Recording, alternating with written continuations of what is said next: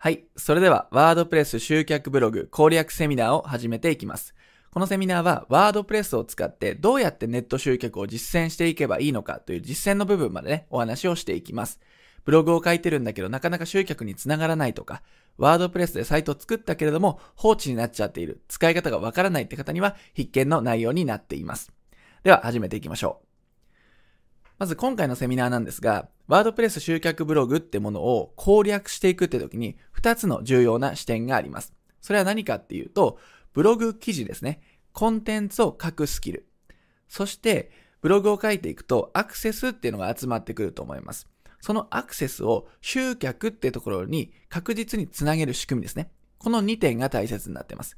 この2点を網羅していないと、ブログ記事は書けるんだけれども書いてるだけ集客は一つも繋がらないってなってしまいます。なんで、この両輪で考えていくことがとても大切になるんですね。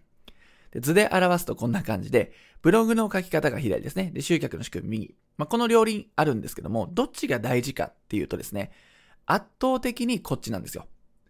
結局、アクセスいくら集まってもですね、そこからお客さんに転換しなければ意味がないわけです。なので、比重としては集客の仕組みの方が大切なんだよということは頭に入れて話を聞いていってください。で、今回のカリキュラムはこんな感じですね。はじめにから集客講座まで、この4部構成でやっていきます。まずはワードプレスの基本、ブログ集客の基本というお話をしていきます。でその上で、ブログ記事っていうものを書く上で、キーワード選定、そしてタイトル決め、で、簡単なアウトラインの説明っていうのをしていきます。それが学科編ですね。学科編で大枠ってものを作っていただきます。で、実技編ということで、ここはね、実際に操作してもらうわけにはいかないんですけれども、実際に私の方でワードプレスっていうツールを使って学科園で考えたものをちょっとこう形にしていきましょうっていう実演をお見せします。やっぱり学科と実技セットじゃないとネット集客ってなかなか実践できなくなっちゃいます。で、ここはセットでお伝えしていきます。で、その上でどうやってブログってものを集客につなげていくかっていうことで集客講座をお話ししていきます。はい。ではこんな感じですね。ではまず、はじめにのところ、入門編のところから行っていきたいと思います。じゃあなぜワードプレスの集客ブログがそもそも必要なのかっていうお話ですね。ワードプレス集客ブログ、まあ、やってる方はもう手元にあると思うんでイメージできると思うんですけども、要するに集客できる自社のまホームページ兼ブログみたいなものですね。役割としては。で、なんで必要かっていう3つの理由がありまして、コンテンツが蓄積される。不特定多数の人にコンテンツを届けられる。まあ、ビジネスモデルの第一図で考えるっていうこの理由があるんですけども、これちょっと詳しく見ていきましょう。コンテンツが蓄積されるっていうのはどういうことかっていうと、まずブログっていうのは、フロー型じゃなくてストック型のメディアです。例えばソーシャルメディア、Facebook とか Twitter っていうのは、今日投稿したそのコンテンツっていうのは、明日とか3日後になったら、どっか行っちゃいますよね。遡って見るなんてことはそうそうしないわけです。ユーザーたちはね。なので流れちゃうメディア、フロー型のメディアメディアですと。それに対してブログっていうのは、一回書けば、その記事は管理者側が消そうとしない限り消えませんよね。でどんどんどんどん自分のメディアにコンテンツが溜まっていくんです。ね、それは書けば書くほど資産になっていくって意味なんですね。そういうニュアンスでストック型のメディアというふうに位置づけています。書いた記事はずっと資産になって残りますよと。で、ソーシャルメディアとかまとめサイトで拡散される可能性があるんですね。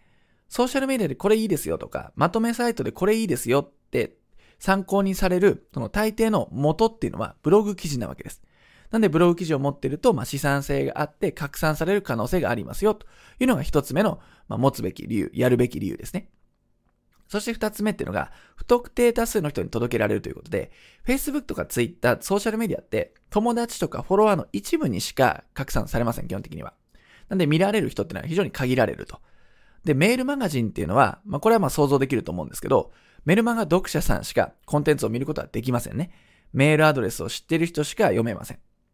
それに対してブログはどうでしょうかもうネットという大海原にポーンとコンテンツが出されるので、日本あるいは世界の人に見てもらえる。まあ、そんな可能性を秘めたメディアですよということですね。これが二つ目の理由。で、三つ目ですね。まあ、ここが非常に重要なんですけども、ビジネスモデルの第一図で考えましょうと。これはどういうことかっていうと、まずブログを書けば、自分を全く知らないユーザーに情報が届くと。そしてあるいは自分を知ってくれてる、まあ、見込み客だったり既存客の人に、情報が届けられるので接触が図れるというような役割があります。で、これは私たちのスクールでですね、出しているビジネスモデルの第一図ってものなんですけども、まあ、簡単に説明しますと、このワードプレスブログっていうね、ここと、ここで使えますよっていうのがあって、まずまあ、オンラインメディアなんでオンラインのところに配置しましたが、知らない人に知ってもらう認知のメディア、ここがワードプレスは得意なわけですね。そっから流入して、まあ、どっかにね、商品を買ってくれたり、問い合わせにつながったりするわけです。で、まあ、知らない人に知ってもらえるっていう一番左上の役割をします。あるいは、一回知ってくれてる、商品を買ってくれてるとか、メルマガを読んでくれてる人に向けて、ブログを書いて届けるっていう風なやり方もあります。これは知っている人、既存で知っている人向けに対するコンテンツということですね。まあ、こんな役割があります。で、これちょっとね、まとめると、自分を全く知らないユーザーっていうのは新規客の獲得に活用できますよねと。で、すでに自分を知っているっていう人には既存客フォローに活用できる。ということで、まあ、2つの顔が実はブログにはあるんですね。で、まあ、大切な考え方があって、ブログに読みに来るってことは基本アクセス者って考えますよね。アクセスしてくれる人です。アクセス者。その人を見込み客に転換するっていうプロセスが非常に大切なんですね。これを覚えてないと、ワードプレス集客ブログを作っても集客できません。非常に大切になります。まあ、どういうことかっていうと、まあ、ちょっとね、サンプルでお見せすると、例えば記事を読ませるってことだけではなくて、こういうサイドバーとか、あるいは記事の下などに、なんか行動できる動線を貼っておくんですね。例えばこれランディングページ攻略動画講座、これ無料で差し上げますよっていうのを登録してくれた人に見せると。でそうすると、登録にはメールアドレスっていう個人情報が必要なので、そこでリストが取れるというような仕掛けです。まあ、こういう風な発想を持っておくことが大切です。ということですね。はい。でですね、まあ、ワードプレスの話をするとですね、よくある、まあ、話題としてですね、アメブロはどうなんですかって言われます。まあ、アメブロに限らず他の無料ブログはどうなんですかっていう質問がよく受けます。で、これに対して、ワードプレスはどういう違いがあるかっていうと、まず、無料のブログサービスとワードプレス何が違うか。まず、ワードプレスっていうのは自分の資産になります。自分のオウンドですね。所有しているメディアなので、もうルールも自分で決めていい。もちろん商用利用もできる。ですね。で他のブログサービスも、やっぱ商用利用ができます、できるようになりましたみたいなルール変更っていうのがあったりするんですけども、それにしてもですね、やっぱりルールってものは管理者側で決まっちゃうんです。例えばアメーバブログであればサイバーエージェントさんのさじ加減でルールとか規約がコロコロ変わっちゃうんですね。で、コロコロ変わっちゃうものに自分の大切なコンテンツっていう資産を預けておくのは非常に不安じゃないでしょうか。なので、ワードプレスはそれに対して自分で管理ができるので安心、ずっと残る資産。なので、まあね、何ヶ月とか1年単位で商売をやりたいわけじゃないと思うんですよね。長期的に商売をやりたいと思います。そういう場合はワードプレスを使いましょうということになります。で、あと自由にカスタマイズできるんですね。やっぱり無料ブログって、例えばまあデザインはまあもともとブログなどされてるんですけども、みんな同じデザインになっちゃうんですよ。そうすると自分の世界観とか色っていうのが出せないんですね。で、集客に有利な配置みたいなのもあるんですよ。例えばバナーをここに配置する。登録フォームをここに配置する。人気記事をここに配置するみたいな。配置の、そういうデザインっていうのも非常に大切になってきます。集客するためには。そこでワードプレスを使うと、そういうね、自由なカスタマイズっていうのができますよ、ということですね。で検索結果に表示される制限もないっていうのは、これか、まあちょっと難しいかもしれないんで、簡単にざっくり説明すると、アメブロとかってね、アメーバ .jp、アメブロ .jp みたいに、ドメインってみんな基本共通ですよね。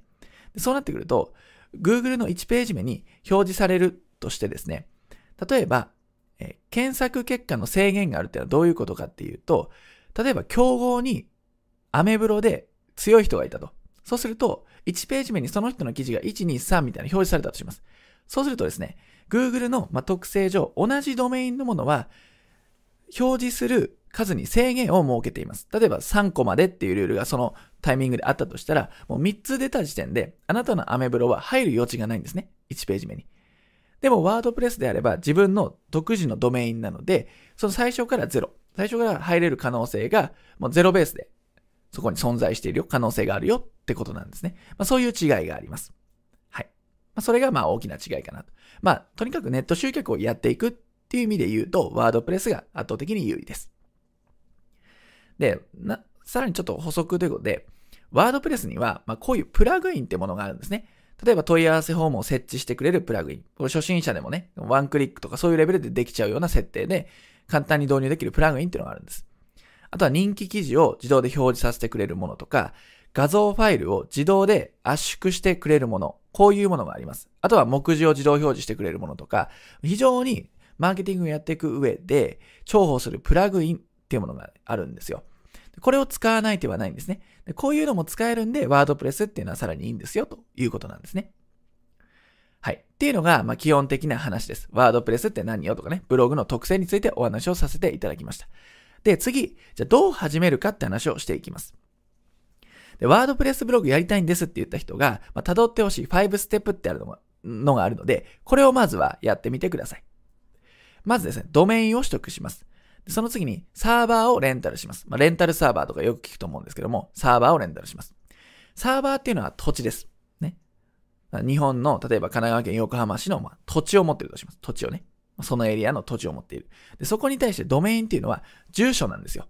ね、横浜市何々、何々区みたいなのが住所です。それがドメインです。なのでサーバーという土地にドメインという住所を置くっていうようなイメージ。それを最初にやらないと、あなたのワードプレスサイトは存在しなく、できなくなっちゃいますよね。その場所がないと。なんで場所の整えるってことをね、しますと。で、ドメインとサーバーっていうのを契約しましたら、それを紐付けないといけません。その土地に住所登録をするみたいな感じで紐付けなきゃいけないですね。この作業が必要です。まあ、言葉で言うと難しく思ってしまう方いると思うんですが、結構ね、作業自体は簡単です。この辺は Google で検索すればいくらでも出てきます。そしたら、初めて WordPress っていうものをインストールをしていきます。で、WordPress っていうのは、最初から使っていくと、まあ、デザインとかね、初心者の人大変だと思うので、WordPress のテーマっていうのが、無料のもの、有料のもの、たくさん出てます。まあ、なんだ、着せ替え人形みたいな。そのテーマを導入すれば、最初からそこそこのデザインのものがもうできてると。あとはテキストとか画像変更するだけで、サイトが出来上がっちゃうっていうのがあるんですね。そういうテーマを導入していくと、始めるっていうハードルは非常に低くなるんじゃないかなということですね。ままずはこの5ステップで始めていきましょうってことですね。はい。どうやって始めるかっていうことです。で、テーマもいろいろあります。無料のもの、有料のものあると思います。なので、これはま検索して自分の業種に合ったものを選んでいってください。はい。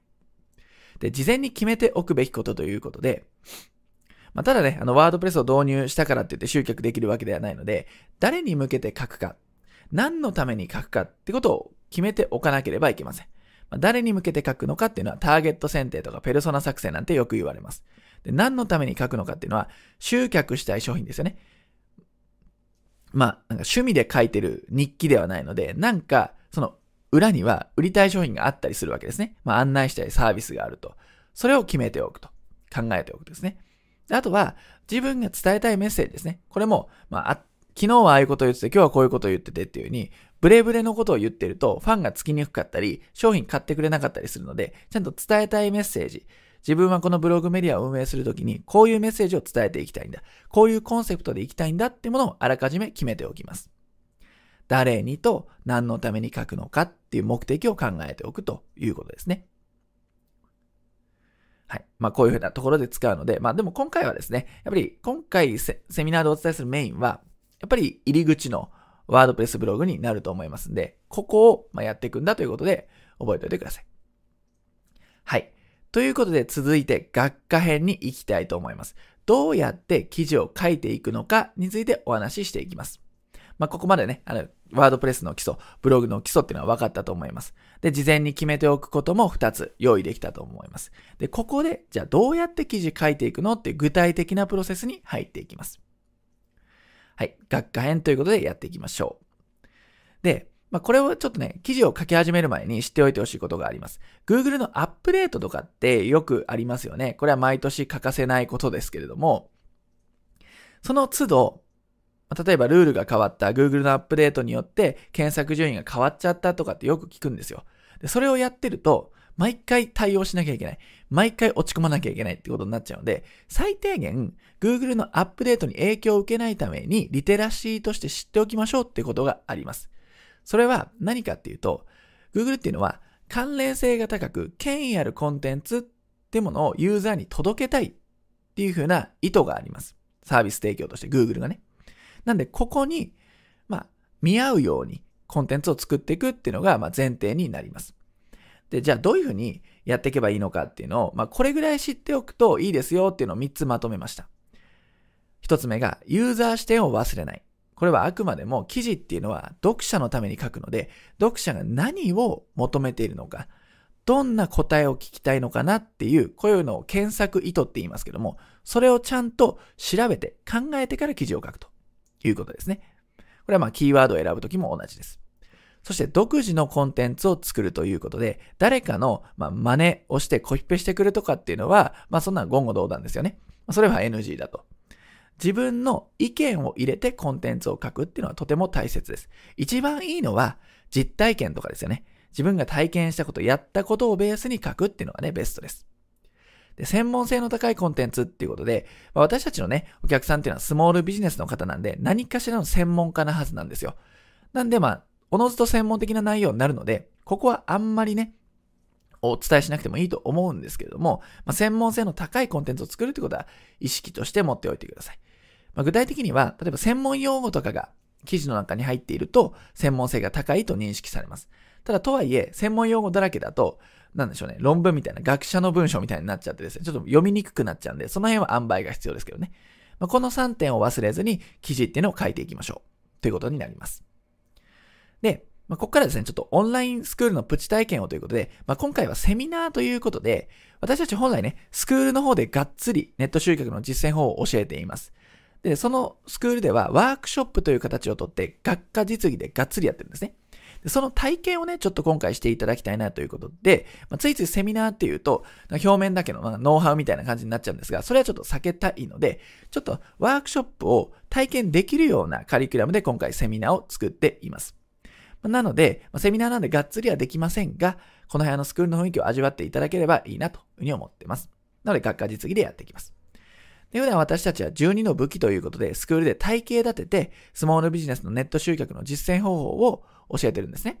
で、その時に、まあ、この12の武器を揃えていってもらうんですけども、ただ、あの、揃えるって言っても、ゼロから揃えられないので、どういうふうに文章を書いたりコンテンツを作っていくかっていうことで、テンプレートってものをお伝えしています。でそのテンプレートで、コンテンツとか、もう全体像のね、内容が書けた、作れたってなったら、置いとくだけじゃお客さん来ないので、ツールを使って形にしちゃいましょうっていうことで、テンプレートかけるツールを両輪でこの武器っていうものを作っています。まあ、そんなやり方でやってるんですね。はい。その中から今回はブログホームページっていうところをピックアップして、テンプレートもちょこっとピックアップして、ツールもピックアップしてやっていきたいと思います。ということで、ワードプレスブログ運営の全体像ということで、まずね、準備、制作、運用ということで、生徒さんに普段お伝えしているんですけども、まあ、今回さすがにこれ全部やるっていうのは無理がありますし、一個一個ね、ボリュームがすごいので、まあ、疲れちゃうし、結局学習効率が悪いので、今回はまメインどころとなるですね、このあたりをやっていきたいと思います。まあ、準備のターゲット分析とか、ペルソナ分析っていうのは、私たちがお伝えしなくてもやると思うんですね。あるいはもうすでにやってると思います。ちょっとつまんないなと思うんですね。より実践なところを行った方が実践のイメージ湧くと思うので、この制作のあたりからいきなり行きたいと思います。で今回はキーワードと記事タイトルってところをやっていきます。キーワードと記事タイトル付けぐらいまでの成果物として持って帰ってもらえばいいかなということですね。で記事コンテンツはがっつりね、本文を書いていくので、ここは難しいですね。一緒にやるのはね。ただ、まあ、こういう風なアウトラインで書く、書けばいいですよ、みたいなアウトラインはお見せします。はい。まあ、ここをやっていきましょう。はい。でまず、キーワード分析ということで、で、ここで覚えておいてほしいのは、初めからビッグキーワードで勝負しないということですね。ここはなんでかというと、大手とかライバルが強すぎます。なんで席が埋まっています。ので、いつまでも集客につながらない。なんでちょっとやって挫折しちゃうってことが起きます。で、ビッグキーワードでは勝てないので、じゃあどうするかっていうと、複合キーワードをベースに記事を書きましょうと。まあ、複合キーワード、付随キーワードなんて言ったりします。あるいはサジェストキーワードなんて言ったりしますね。で、こういうのをロングテール戦略っていうことで、まあこれ Amazon で有名ですけども、まあビッグキーワードで1位を狙うんじゃなくて、小さな1位ですね。ニッチなキーワードで1位、2位とか上位を狙っていくっていう戦略。こういった方向でスモールビジネスはやっていきましょうねということになります。ということで、キーワード選定5ステップということで、先ほどのスクールのテンプレートの中から一部ピックアップしてお伝えしていきます。で、5ステップ。これは実際に時間をとってですね、ご自身でワークをやってもらうとより深まると思いますんで、ぜひ実際に取り組んでみてください。で、5ステップは、もう先に結論から言ってしまうと、この5つです。上位を狙う、まずキーワード、ビッグキーワードをまず決めます。ビッグキーワードは狙わないんですが、まず自分のジャンルとしてこういうことを攻略したいっていうのがあると思いますんで、そういう意味でテーマ決定みたいな形でビッグキーワードを決めます。で、そのキーワードをもとに、ライバルサイトを見つけに行きます。ね、いきなり記事は書きません。ビッグキーワードを決めたら、そのキーワードで上位を表示させているブログってどういうのがあるんだろうということで覗きに行きます。で、3つ目。おむすびというキーワードツールを使って、付随キーワード、まあ、過去複合キーワードを調査していきます。で、付随キーワードってもので検索を実際にかけます。かけたときに、ステップ2で出てきたライバルサイトがどれだけ出てくるかっていう出現率を見ます。そして最後、ライバルサイトが攻略しているキーワードから優先的に攻略していくというふうな流れなんですね。まあ、よ、ステップ4のところで、付随キーワードで検索して、ライバルサイトが出てきたら、その、ライバルサイトがやたら攻略しているキーワードが見つかるんですね。ステップ4でね。で、そのキーワードから着手していくというのがステップ5になっていきます。こんな流れでやっていきます。はい。では、キーワード選定5ステップを実際に見ていこうと思います。一回ね、このスライドショーを消して、こっちの方が見やすいんで、こういった表示でやっていきます。まず一つ目のところが、上位表示を狙うビッグキーワードを決めるっていうことなんですけども、このアクセスを集めたいキーワード。もちろん自社商品サービスに関連するキーワードがいいでしょう。最終的に商品サービスを売る可能性があるので。でウェブ業界で言うとランディングページとか、ワードプレスっていったところがビッグキーワードに当たるかなということですね。で、私たちの方では、まあ、こんなシートで普段やっています。で、まあ、フォーマットは任せます。ご自身のノートがいいという場合はノートでやっていただいてもいいんですが、ステップはね、同じ手順でやってみてください。で、この1番目のところに今回ミラーレスカメラということで入れました。これは私自身がフォトグラファーとか写真家っていうね、スモールビジネスオーナーだと仮定をして、ブログを書いていくときにどんなステップでやっていくかっていうところでね、まあ、ケーススタディのようなものをやっていきたいと思います。ここに書いてみてください。ぜひ時間をとってですね、ここ自分だったら何かなっていうことで書いてみましょう。はい、よろしいでしょうか。ここ書けたと仮定して次に行きたいと思います。キーワードをもとにライバルサイトを決定しましょうというのが2ステップ目ですね。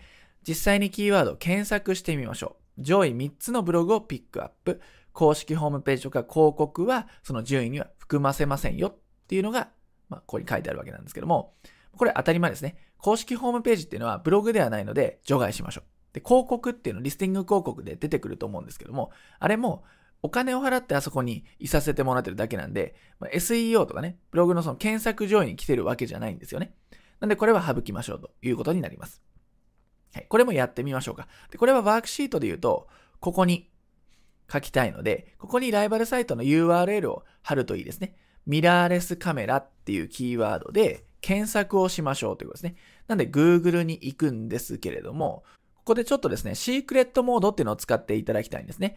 Mac であればコマンドシフト N。Windows であればコントロールシフト N。これを押してみてください。そうするとこういう黒い画面になったりします。この方が、まあ、ニュートラルな検索結果が反映されます。やっぱりね、専門家の方だと自分の分野に対してすごく検索を普段からしてたりする可能性があるんで、そうすると多少なりともそれがね、反映されちゃったりします。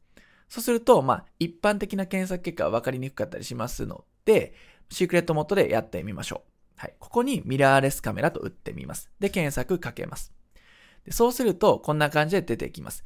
ここに広告って出てくる人は広告は含ませないでください。はい。じゃあ見ていきましょうか。公式ホームページとか広告は省いていきます。アマゾンとかウィキペディアとかね、そういうのも省いていきます。じゃあ見ていきたいんですが、早速ですね、これ1位なんで、コマンドをしながら、コントロールをしながらクリックすると、こう横タブで開けますんで、こんな感じで開いていきましょう。これはどうやらブログっぽいですね。一番目に出てきたやつ。レンティオプレスということで。ブログかどうかを見極めるのは、こういう目次っていうのがね、設定されてたり、こういう見出しにっていうんですけど、こういう見出しがあって、ちゃんとこういうね、ブログ形式、まあ、コラム形式になっているっていうことですね。はい。これどう見てもブログですよね。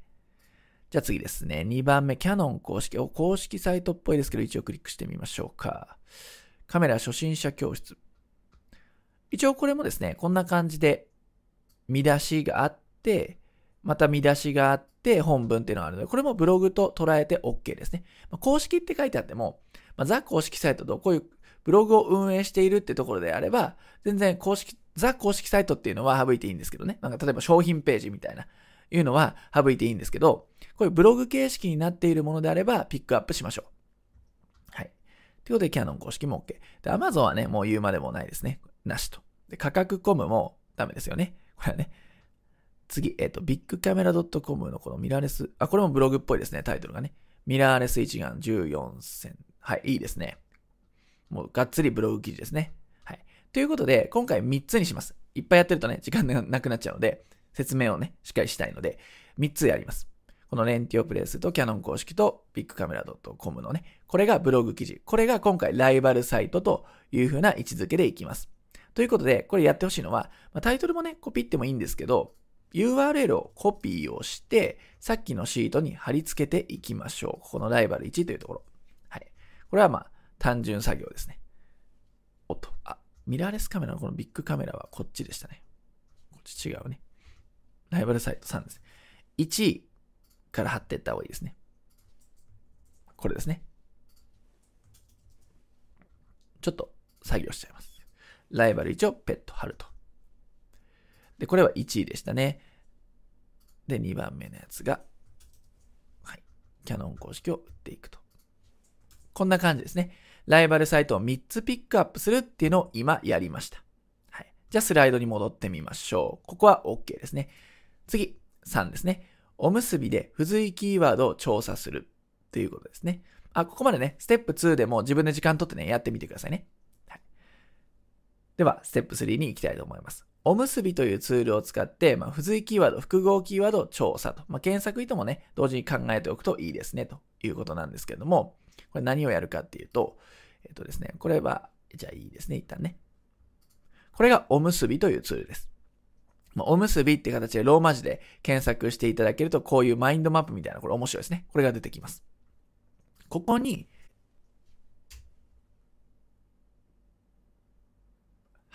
ミラーレスカメラと打ちました。そうするとこんな感じでですね、これ出てくるんですね。マインドマップで非常に面白いですよね。動画、中古、価格ってことで、複合キーワード、付随キーワードっていうのはこれらになります。で、このおむすびのいいところは、この2回層目までじゃなくて、3回層目まで出てくるんですね。なのでさっきスライドでもお伝えした検索意図っていうのが非常にわかりやすくなります。ユーザー視点に立ちやすくなるし、ブログ記事も書きやすくなるんですね。非常におすすめのツールです。こういうマインドマップ形式で見せてくれるのは非常にいいですよね。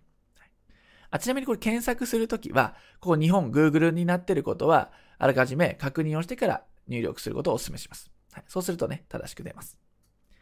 こんな感じですね。で、やりたいのは、これじゃあ決めてどうすんだっていうと、キーワードを記録するなんで、ここにミラーレスカメラ、ホニャララのこのホニャララに入れていきましょう。で、今回もね、3つ、切りよく3つでいきます。じゃあどうするかっていうと、じゃあ動画でいこうかなと。動画、価格、じゃあ3つピックアップしますね。おすすめ動画価格でいきましょうか。はい、全部やってもいいんですけどね。今回は切りよく。おすすめ、はい。動画入力します。価格ですね。値段じゃないですね。価格ですね。はい。これで、複合キーワード、付随キーワードがピックアップできました。もちろんね、4、5ってやってもいいですね。はい。こんな感じ。ピックアップしました。で、検索意図の把握っていうのはどういうふうにやっとけばいいかっていうと、さっきのね、シートでもノートでもメモしておいていただければと思うんですが、例えば動画ってやって、ミラーレスカメラ動画だけだと、何書いたらいいかわかんないですよね。記事何書けばいいんだろうと。まあ、動画に適したミラーレスカメラなのかな。っていうのは予測つくと思うんですけども、この3階層目を見ると、例えば時間とかね、メーカー名がソニーとか、キャノンとかオリンパスとかありますよね。あ、メーカーごとで動画に適した、まあ、メーカーを、まあ、メーカーの中でも動画に適したものを知りたいんだろうなで。時間っていうのは、例えば動画が記録できる時間、例えば30分までとかいろいろね、カメラって決まりあるんですけども、その時間無制限みたいなね、こと、そういうカメラってないのかなっていう意図がわかります。いずれにせよ動画っていうものに興味があると。で、その中でもどういうことを知りたいんだっていう、これ質問リストみたいなもんだと捉えておけですね。そうすると検索意図が把握しやすい。でその検索意図なんかも、さっきのシートの下あたりね、こうメモをして、例えば検索意図ってこの下にね、使って、まあ、メモしておくとかもいいですね。まあ、手書きでもいいですけど。はい、こんな感じですね。はい。っていうのが、ね。ステップ3。で、ステップ4ですね。ここもね、時間とってやってみてください。で、ステップ4は、付随キーワードで検索をして、ライバルサイトの出現率を見ましょうということですね。で、これちょっと難しいというかね、時間かかるかもしれないんですけども、実際にやってみましょう。えっと、これ画面見ながらね、画面と行き来したりしてね、チラチラしちゃうと思うんですが、ご了承ください。はい。では、付随キーワードで検索しましょうということで、ライバルサイトが3つ出てるのは必ず記録しておいてくださいね。まあ、記録してると思いますけど。2020年最新ミラーレスカメラ、一眼カメラ10選、初心者でもほにゃらら。で、こっちのタイトルは、初心者向け一眼レフカメラとミラーレスカメラって何が違うの？ミラーレス一眼おすすめ14選、初心者に一押しのモデルを厳選。このタイトルをね、覚えておくといいですね。このま URL とタイトルを覚えておくと。その上で、複合キーワード、付随キーワードで検索をします。はい。で、あ、おすすめって出たんで、これね、よく検索されてるんですね。ここに出てくるってことは。1個目の今回ピックアップしたのはおすすめなので、おすすめで検索をします。はい。そうすると、お、これ、レンティオ .jp 出てますね。これクリックしてみましょう。これと、これは一緒ですね。はい、一緒。1個出てました。はい、次。価格コマは違う。ミラーレス一眼14線。お、これも確か、これと似てるな。あ、一緒でしたね。これタブで移動すると非常にわかりやすいですね。まあ一緒だと。はい、次。えっ、ー、と、グーパスが来て、あとは、ライバルサイトが出ているかっていうことですね。ちょっとね、沈黙になっちゃいますが、ないか今この必死でタイトルとこのドメインを見て決めてます。なさそうですね。はい。ということで、今、ミラーレスカメラおすすめで検索をして出てきたライバルサイトっていうものは2個になりましたね。このビッグカメラ .com とレンティオってやつですかね。まあ、読み方は間違ってたらすいません。レンティオですね。はい。キャノン公式は出てこなかったと。ということで、ワークシートに戻って、ここで、おすすめキ、これがね、キーワード1なんで、おすすめの、これは2個だったというようなことがわかります。で、せっかくなんでもうちょっとやってみると、次動画でしたね、僕の場合は。動画で検索をすると。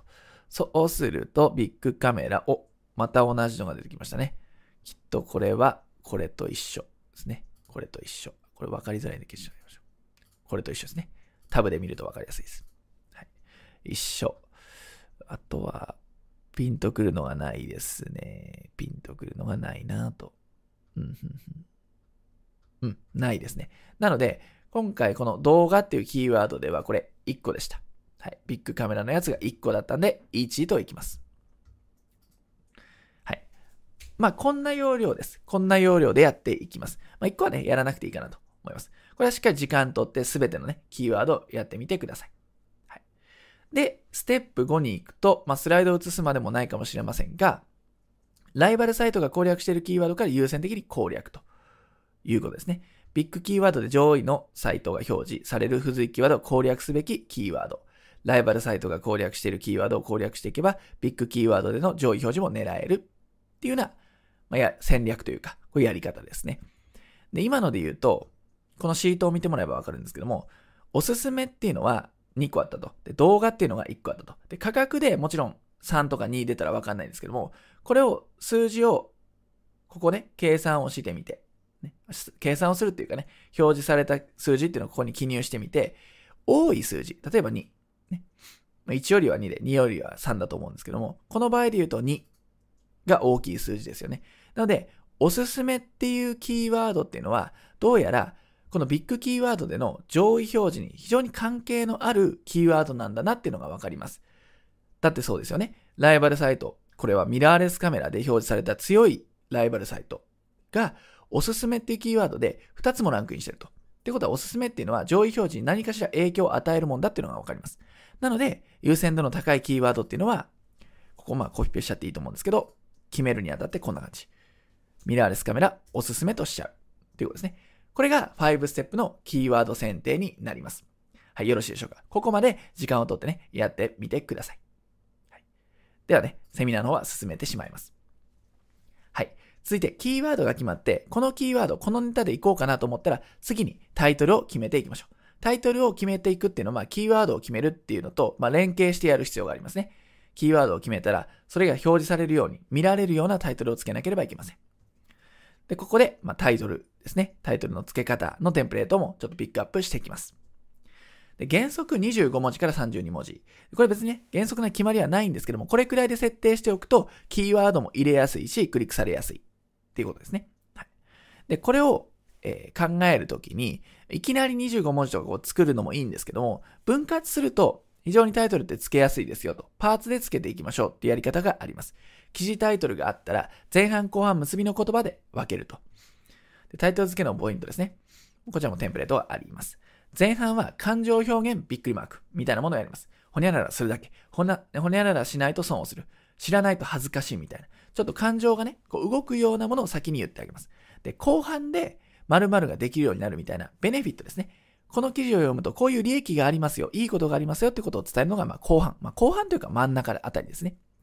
で、結びの言葉は方法とか秘密とか手順とかそういう体現止めを用いる。これでタイトルっていうのを考えてみましょう。はい。で、ヒットタイトルの参考例をちょっとね、ピックアップしておいた方がイメージ湧きやすいと思うんですけども、これはハテナブックマークからね、引用していきます。はい。すいません。ちょっと過ぎちゃいましたけど、もう一度お見せしますね。はい。必ず知っておきたい生命保険の全情と全知識。必ず知っておきたいっていうね、びっくりマーク入ってますね。読むだけで学べるとかね。で文章力が劇的に向上するっていうのはね、ベネフィットがちゃんと入ってますね。あなたは100万円損してる。これも感情動きますね。国からもらえる、もらえるってことで、これはね、ベネフィット、利益が感じられますね。7つの手当て。あ、この人仕事できるんだろうなって思う9つの瞬間。これも瞬間ということで、体現止めというか、名詞で終わっていると。いうようなことですね。まあ、まずは、こう、ヒットタイトルみたいなのを参考にして付けるのもありだし、今ね、お見せしたような、最初に感情表現、まあ、利益になるようなこと、結びの言葉ってやってあげると、非常に綺麗にタイトルが決まってきます。まずは先ほどお見せした、これを利用して、これを利用してタイトルを考えてみてください。これも時間をとって考えてみましょう。まず一発でね、綺麗なものはできないと思いますんで、2、3個アイデアを出しながらつけてみることをお勧めします。い。これがタイトルですね。タイトル。はい。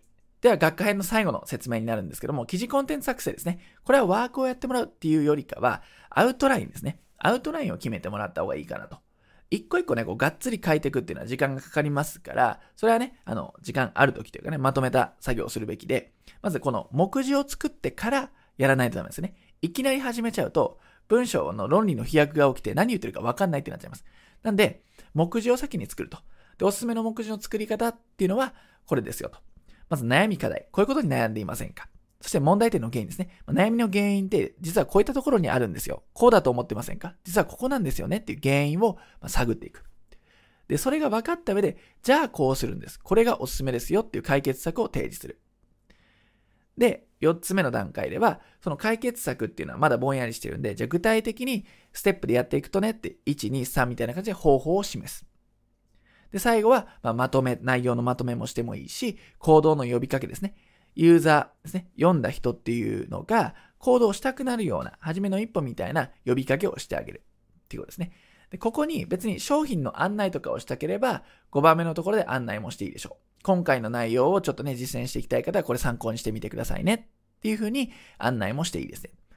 まあ、いずれにせよ、この5ステップで文章を組み立ててから書いていくっていうような流れになります。ぜひ参考にしてみてください。はい。ということで、今回はターゲット分析とかってそういう地味なところよりかは、実践に踏み込んだ内容の学科をやっていただきました。はい。では次ですね。ワードプレスの制作の一部を実演ということで、実現をやっていきます。皆さんね、まあ、いじることっていうのは理想を言えばやってほしいんですけども、今回私ので実演をしていきますんで、あ、こういう風にブログって形作られていくんだなっていうのをイメージを持っていただければ嬉しいです。で全体で言うとこの部分になりますね。ワードプレスを使って記事アウトラインを作成しましょうということですね。で実際私たちのスクールの方では、こういったカリキュラムで、ワードプレス集客ブログについてお伝えしています。ワードプレスの基本、ね、記事を書くっていうね、基本操作のところから、Google Analytics とか、その他ね、こう、アクセス解析ツールとか、そういったものも紹介をしています。はい。で、ただね、全部やるのはね、ちょっと不可能なので、ワードプレスってところに絞っていきます。で、その中でも、ワードプレスでのブログを作るっていう時の基本操作を今回触れていきます。で、まあ、ここですね。このあたりの操作を知っておけば、記事って作れますよっていうのを紹介していきたいと思います。まあ、タイトル設定、パーマリンク設定、見出し設定でね、ここら辺は全部ね、ちょっと操作でお見せしたいと思いますんで、ぜひね、操作眺めてみてください。はい、それでは実際のワードプレスの画面で説明をしていきます。これがワードプレスの管理画面ですね。一回使ったことある方はですね、まあお馴染みの画面になります。で、ブログを書くときは、ここの投稿というところからやっていきます。まあブログはここしかね、使いません。で、こういう編集画面なんですけども、ちょっと違うエディターになっていると、編集画面になっているって方はですね、そっち使いにくいと思うので、このプラグインのところから新規追加っていうところがね、出てきますんで、そこを行くとクラシックエディターっていうのがね、ここに正面に出てきます。これを有効にしていただければ元のエディターに戻るので、まあ、そっちの方が使いやすいと思うんで、まずはね、そっちでやってみることをお勧めしますね。はい。プラグインっていうところから行ってください。じゃあやっていきましょう。まずここです。ここの枠に何書くのかっていうと、これブログ記事のタイトルです。なので、学会で決めたタイトルっていうのを、ここにね、入れ込むと。はい。いうことですね。で、次、パーマリンクなんですけども、ここですね。これ日本語になっちゃってますよね。なんで、日本語になってる場合は、関連のある英数字でね、やることをお勧めします。はい。例えば、ワードプレス。うん。うん。ビギナーみたいな感じでやりましょう。OK って感じですね。ここをまあ英数字にしておかないと、例えば404エラーが出てしまったり、例えば SNS とか他のところにペーストした場合にすごい長いリンクになっちゃったりして見にくくなっちゃうので、ここは日本語ではなく英数字をお勧めします。はい。これがパーマリンクってところですね。で、あとはもう普通に書いていくんですけども、えっとまあ、目次を作るときに見出し作るって言ったんですが、例えば見出しの作り方も簡単です。これは書き出しなんでちょろっとね、本文を書いてもらって、例えばサーバー契約ってところを見出し2に設定すると。これは見出し2を選んでください。はい。そうするとこんな感じになります。こういうふうに見出しを作っていくと。で、これ見出し2の理由は、見出し1っていうのはここなんですね。ブログのそのコンテンツの中に見出し1っていうのは1個しか使っちゃいけないっていうルールがあります。なので、見出し2から使っていくと。見出し2はね、いくつも使っても大丈夫です。はい、で、サーバー契約、このドメイン契約、これも同じ見出し2ですね。全部見出し2で、本文、で、またね、見出し2。こういうふうに作っていくと。見出しに本文、見出しに本文、見出しに本文。で、ワードプレスの導入、これも同じく見出し2。で、はい。次、初期設定、見出し2。はい。ということですね。で、パーマリンク設定ですね。で、これはちょっとね、えっと、見出し2以外を使っていきたいんですけども、初期設定の中にパーマリンクとか SSL 化設定っていうのがあるので、これは見出し3にしましょう。こういうのは見出し3で使うことができます。もう階層状になる感じですね。見出し1はタイトル。見出し2はこういう目次。ですね。見出し3はさらにこう細かくしたいときですね。で、まとめも見出し2ですね。こんな感じです。はい。これが見出し設定になります。はい。で、あとはですね、リンクを入れるなんてこともよくやると思うんですね。ワードプレスでね、ブログ書いていくときに有効なのが、例えばこれね、過去に書いたやつですけども、例えばこう見ていくと、詳細については以下の記事を参照してください。で、これは自社が、私たちが書いた記事です。これをクリックすると自分たちの記事に飛ぶので、これ内部リンクって言うんですけども、そうすると記事の回遊が、そっかね、生まれて、どんどん記事を読んでくれるような仕掛けになります。で、一方で、このペライチのホームページ見てください、料金については、ってことで飛ばしていますけども、これは外部リンクといって、外に飛ばすっていうことですね。まあ、それが違いになります。で、例えばこの本文のところにリンク付けたいときは簡単で、ここを選んでもらって、このリンクのね、挿入っていうのがありますから、ここに URL を指定して、まあ、これを、これ、適用を押すと。それだけですね。はい。っていうので、URL の指定ができますよ。とかですね。あとは、例えば、ここでね、テキストって書いて、ちょっとね、英語になっちゃいました。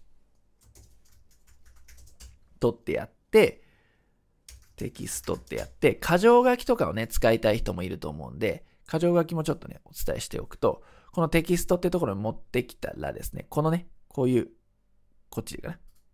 こういうのが付けられます。こうやってると自動で箇条書きになりますよというようなやり方ですね。はい。まあ、こんな感じです。で、えー、まあ、これを、ま、基本的なここの操作は多分見ればわかると思うので、操作性はまあこんな感じですと。まあ、色を太字、太字にしたりだとか、ここからやるとかね。まあ、引用はこれで使うとかね、のがあります。はい。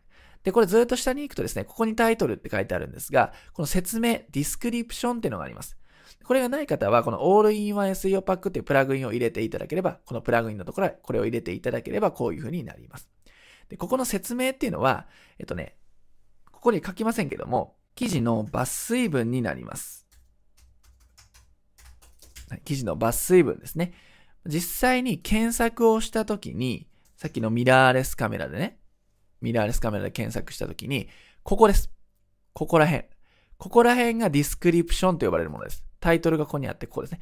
なので非常に検索結果に見られたときに、目立つところなんですよ。ここで決める人もいるわけですから、クリックするかということでね。なので、キーワードを含ませておくとよりいいですねっていうことですね。はい、このディスクリプションも設定しておきましょうということですね。であとは、ここにカテゴリーっていうのがあります。で、ここに書いた記事っていうのはどんどん溜まっていくと思うので、カテゴリー分けが必要になります。その時にこのカテゴリーを追加ってやってですね、ここにカテゴリーを、名前を付けて、まあ、親カテゴリーっていうのはもともと作ってあるんですけど、こんなとこから、まあ、このカテゴリーの子供に属するなってことで設定ができると。で、すでにカテゴリーを作ってるある場合は、そのカテゴリーをここから選んで設定するというような感じでやります。はい。カテゴリーの設定ですね。あとはですね、画像を入れたいっていう時には、書き出しのここにね、画像を入れたいっていう時は、メディアの追加から画像を入れてあげてください。例えばこれを選んで挿入すると。そうするとこんな感じ。これちょっと大きいので、編集のところから、まあ、これを大サイズとかにして更新を押すと。ですね。そうすると画像を入れ込むことができます。まあ、中央寄せとか、こういうのができますということですね。で、画像関連で言うと、アイキャッチ画像の設定も必要になります。ここにね、右下にあります。アイキャッチ画像。ここからま選んでいただいて、これは同じ画像にしておきますけども、ま、選ぶと。これはアップロードをすでに私の方でしてあるので選べるんですけど、最初は全くね、何も入ってない状態なので、ここからファイルを選択して好きな画像をアップロードしてそれを設定することができます。例えば、ピクサーベイとかいうですね、まあ、こういう、あ、ちょっとね、文字間違えちゃいましたけども、こういう Pixabay っていう画像フリー素材サイトがあるんで、こういったところから商用フリーのものをね、ダウンロードして適用すると。そういうのもいいですね。はい。サイトで言うと Pixabay おすすめになります。はい。で、ここでまあ設定をするということですね。はい。まあこんな感じ。はい。で、まあ公開を押すと。あるいは下書き、またね、追加するんであればま、保存をしておくという感じ。これで記事は書くことができます。はい。まあ、ワードプレスの操作性って、まあ、ざっとこんな感じになります。はい。以上がワードプレスというツールの解説になります。非常に簡単でしたよね。で、ワードプレスでよくある質問っていうのがあるんですけども、まあ、これ生徒さんからね、よくいただいてた質問で、ブログ記事に目次を設定したいんですが、とかね、問い合わせフォームを設置したいんですが、文字をちょっと可愛くとかデザイン自分なりに装飾したいんですが、っていうね、質問をよくいただきます。これはプラグインというものを今回もね、何度か出てきていますが、これを使えばこういったものは自由にできます。で、プラグインで自分の好きなものをこう検索して見つけるっていう習慣もね、持っておくと非常に自由度が高くメディアを運営できます。で、次ですね。で、更新したブログ記事は SNS にも徹底的に投稿しましょうって私たちはよく言ってるんですね。やっぱブログだけだと難しいので、ブログだけをこうね、えー、書いて投稿してだと難しいので、SNS と連携させて、こういうのをメディアミックスって言うんですけど、そういうのを推奨してます。で、その時にちょっとプチトラブルがありまして、設定したアイキャッチ画像がうまく表示されませんってことが起きます。はい。で、これは何かっていうと、この画面でも見てほしいんですが、ちょっとこれを戻るとですね。アイキャッチ画像って何かっていうと、こういう風な記事なんですね。よくね、あの、SNS とかで投稿されてると、まあ、こういうの画像付きでタイトルがあってっていうのを見ると思います。で、例えばこの記事で言うとですね、これをコピーして、Facebook かなんかにこうね、投稿したとします。で、投稿すると今回は無事アイキャッチ画像、画像がね、設定されてるんですけども、これが、なんか、表示されないってこともよくあるんですね。で、この時どうしたらいいんですかって質問もよくあったんで、今回シェアしたいと思います。でその時に使いたいのが、これね、検索していただければ出てくるんですけども、Facebook デバッカーツールとか、Facebook シェアデバッカーなんて検索していただければ、こういった画面が出てきます。あるいは、これね、Twitter デバッカーと検索をしていただければ、こういうツールが出てきます。なので、ここに URL を貼っていただいてデバッグを押すんですね。そうすると、ここに出てきます。でここに出てきたのがまた反映されていなければ、もう一度スクレービングを押すと、ここが再度ね、反映されるようになります。これ何度か試すとちゃんと反映されますんで、その上で SNS とかに投稿すると無事アイキャッチ画像は設定されます。Twitter もここに URL をここにコピペしてプレビューカード、これを押すだけになります。はい。ちょっとね、細かいことなんですが、このね、OGP 設定っていうのが、ちょっとね、エラーが出ちゃってる可能性があるんで、今回お伝えした Facebook デバッカーツールとか Twitter デバッカーツールを使って URL をコピペしてクリックしていただければ、設定がね、ちゃんと反映されて、無事 SNS とかアイキャッチ画像が表示されますよっていうことになります。これもね、よくある質問なんで、ちょっと細かい実践的すぎというか現場すぎな話ですけれども、覚えておくと便利なんで、ね、ぜひお試しください。はい。では、ここからは、ワードプレス集客ブログで何よりも大切なことというお話をしていきます。もう佳境の話になってます。学科実技で、ワードプレスブログの始め方、やり方は分かった。でも肝心なのは、ここですよね。どうやって集客につなげるの？どうやって自分の商売に活かすのっていうところだと思います。今回お話しする内容、ここから話しする内容を押さえておかないと、いくらアクセス集めても、いくら SEO で上位表示になっても、集客はできないっていう結果になってしまいます。それだと、せっかく時間費やしてやった取り組みが水の泡になっちゃうんですね。それはぜひ避けていただきたい。避けるために何をすべきかっていう話を簡単にまとめていきたいと思います。ここの部分ですね。はい。でよくある間違い、これよく聞く声なんですけども、業者さんに120万円払って SEO で1位になりました。でも、集客できないんですよっていう声。これも何人かこれまでね、聞いたことあります。一人じゃないです。結構複数人から聞きます。そして月のアクセスが7万あるのにと。あるいは5万アクセスあるんですけど、全然売れないんですよねと。これ告知しても何誰も集まんないんですよねという声が上がります。でこれに対する結論っていうのは、SEO 対策っていうのは時間がかかる上に安定的な施策ではありませんよっていうことなんですね。実際ね、あの、生徒さんがいまして、その方は120万円それこそ払って、2年間かけて SEO に1位になったみたいですね。まあ、頑張ってね、自分でも。でところが、2年間かけて頑張った SEO1 位。で、1個のキーワードだけじゃなくて複数のキーワードで1位とか2位っていうのを取れたらしいんですね。でもその頑張って SEO で上位表示されたのにもかかわらず、1年間でこう集客できた人数っていうのはどれくらいだったと思いますか？でこれ直接聞いたんですけども、1人なんですよ。問い合わせが来て、お客さんにはなったんですけども、1人しかお客さん取れなかったんです。1年ですよ。で、その方は、これ意味あるんですかね？というふうに非常に困っていました。で、結果ですね、あの、Google のある日、アルゴリズム変更っていうのがあったんですね。そのアルゴリズム変更で、その1位とか2位を取っていた記事っていうのが、2ページ目になっちゃったんですよ。1ページにすら現れない。非常に怖いですよね。そういうふうに安定的な施策では実はないんですね。しかも時間かかるんで、何ヶ月単位じゃないんですよ。年単位の仕事なんです。SEO ってのは。でも、そんなにかけても安定的ではない。ここはやっぱり費やすべきことなのかなっていう疑問が湧きますよね。で、アクセスの問題は、大量のアクセスっていうのは実は必要ありません。7万アクセス、5万アクセスあっても集客できない人っていうのは5万と言います。でも、2000、3000ぐらいのアクセスで集客が毎月安定的にできている人っていうのがいます。その差は何なのか、この後お話ししていきます。で、やっぱりよくあるのが、ブログ、フェイスブックやってるんですけどねと。メルマガやってるんだけどねと。ランディングページ作ったんだけどね。でも来ないんだと。で、先ほどの事例もそうなんですけど、何が問題なのか。取り組みはやってるのに、なんで集客できないんだっていうと、この2つになります。部分的な取り組みになっているということ。即買いが前提の仕組みになっているということ。この2つに当てはまってしまうと、ネット集客っていうのは非常に難しくなっちゃいます。部分的な取り組み、何か。それはブログだけやっている。あるいはブログと Facebook しかやってない。っていうのが部分的な取り組みです。キーワード選定は上手。文章を書くのも上手。でもお客さんは来ない。こういう人たくさんいます。そういう人をたくさん知ってます。その原因は、ちゃんと点の取り組みになっちゃって線になってないんだってことですね。これ非常に重要です。はい。チームプレイなんで Web 集客っていうのはね、チームで成果を取るんです。一個じゃ勝てません。もうね、10年以上前の世界であれば、もうホームページだけあればいい。ブログだけやってれば差別化できたっていう時代であればわかりません。もう今、圧倒的に不利なんですね。それでは。1個しかやってないっていうのはね。全体の仕組みを作りましょうってことです。で、2番目の即買いが前提の仕組みになっちゃってるっていうのは、これどういうことかっていうとですね、ちょっと画面を見てほしいんですけども、例えばこれサンプルのサイトがあります。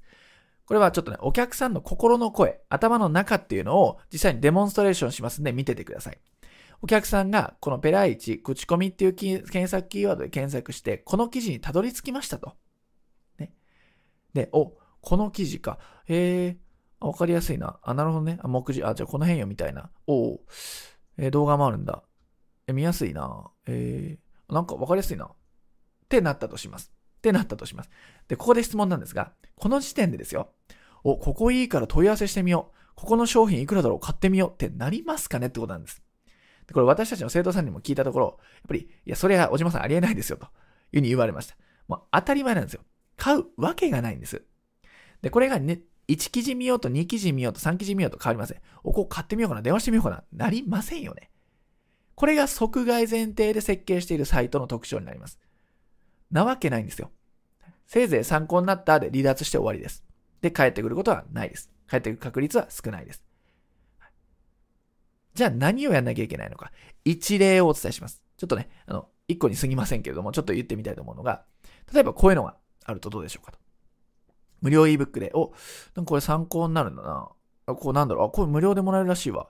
ちょっとここでメールアドレス登録して、登録してみよう。っていうことでやると、メールアドレスっていうのがもらえましたんで、こっちからいつでもそのユーザーさんに連絡することができるんです。でそのユーザーさんはメールアドレスを受け取っているうちに教育をされていきます。そうすると、その時は別に商品が欲しくなかったけれども、どっかのタイミングで商品が欲しいってことが起きます。それが人によっては3日かもしれないし、1週間かもしれないし、1ヶ月、1年かもしれません。要するに大切なことは、検討期間があるということなんですね。検討期間をうまくこっちで誘導できるように仕組みを設計しておくってことが大切になります。でもちろん、ここでメールアドレスを登録したユーザーっていうのは、別にね、その日はそれで終わったとしても、次の日、あ、そういえばこの前参考になった記事のところ、なんていうところなんだろう？あ、この部屋さんかって言って、Google で検索をして、ホームページにたどり着いて、またそこから何かを登録して、あるいは Facebook とか Twitter とか YouTube なんかを見て、えー、ためになるな、面白いなってします。そうすると、いつか案内が来た時に、あ、あのこの屋さんねと、ちょっと時間回し行ってみるか。っていう風になってくんですね。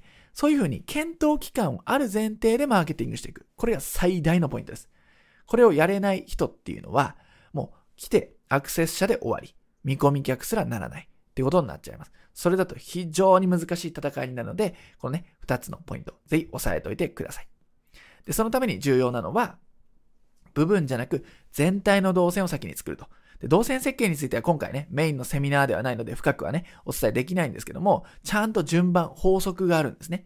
ネット集客の仕組みを作るには。それをしっかり作っていきましょうと。で、新規客じゃなくて見込み客を集めましょうということが大切になってきます。これが先ほど言った即買いを前提に作ってないってことなんですね。いきなりお金を払ってくれるっていう人は少ないです。まずは無料で登録をして、そこから接触を保っていって、いつか買ってくれるっていう仕組みが自然です。ということですね。で、今回ワードプレスっていうツールをお伝えしましたが、ワードプレスだけではなくて、ネット集客に使えるツールっていうのはたくさんあります。ネット初心者、パソコンが苦手な方でも簡単に扱えるツールっていうのがね、いっぱいあるんですね。それを使っていくと自分でネット集客の仕組みは作れるんですね。そういったツールが使えるか使えないかが今後の差になってきます。ということになりますね。この3つのポイントを押さえておいてください。なので、まあ、図で表すと、ワードプレスブログ単体では集客になりませんよと。ちゃんとその間の動線を設計しておきましょう。ここが肝になります。これを知っておくか、知っておかないかだけで、ブログに対する取り組み、時間の使い方が圧倒的に変わってきます。で、ネット集客で大切なことということですけども、ホームページやブログを読んでもらっても集客できません。これは部分ですから。興味を持ってもらってちゃんと行動してもらうっていうことが必要。そういう仕掛けを先に作っておくっていうのが必要なんですね。まあ、つまりどういうことかっていうと、見込み客を集めて教育する仕組み。これを作った上で情報発信をするっていうのが正しい順番です。ぜひそれを頭に入れておいてください。では今回の内容をまとめていきたいと思います。4つに絞りました。まず将来性を考えるのであれば、ワードプレスを使いましょう。長期的なね、ことを考えて資産を作るって意味で言うと、ワードプレスがおすすめです。記事を書くときは、付随キーワード、複合キーワードで戦いましょう。ということですね。で、アクセスを集めるよりも全体の動線設計を作ることが最優先です。はい。コア脳でお伝えした内容です。でネット集客っていうのはツールがあれば誰でも実践できます。今回はこういったお話をしました。ぜひ今回をヒントにですね、ネット集客の実践の一つのツールとしてワードプレスブログを活用してみてください。最後までお付き合いいただきありがとうございました。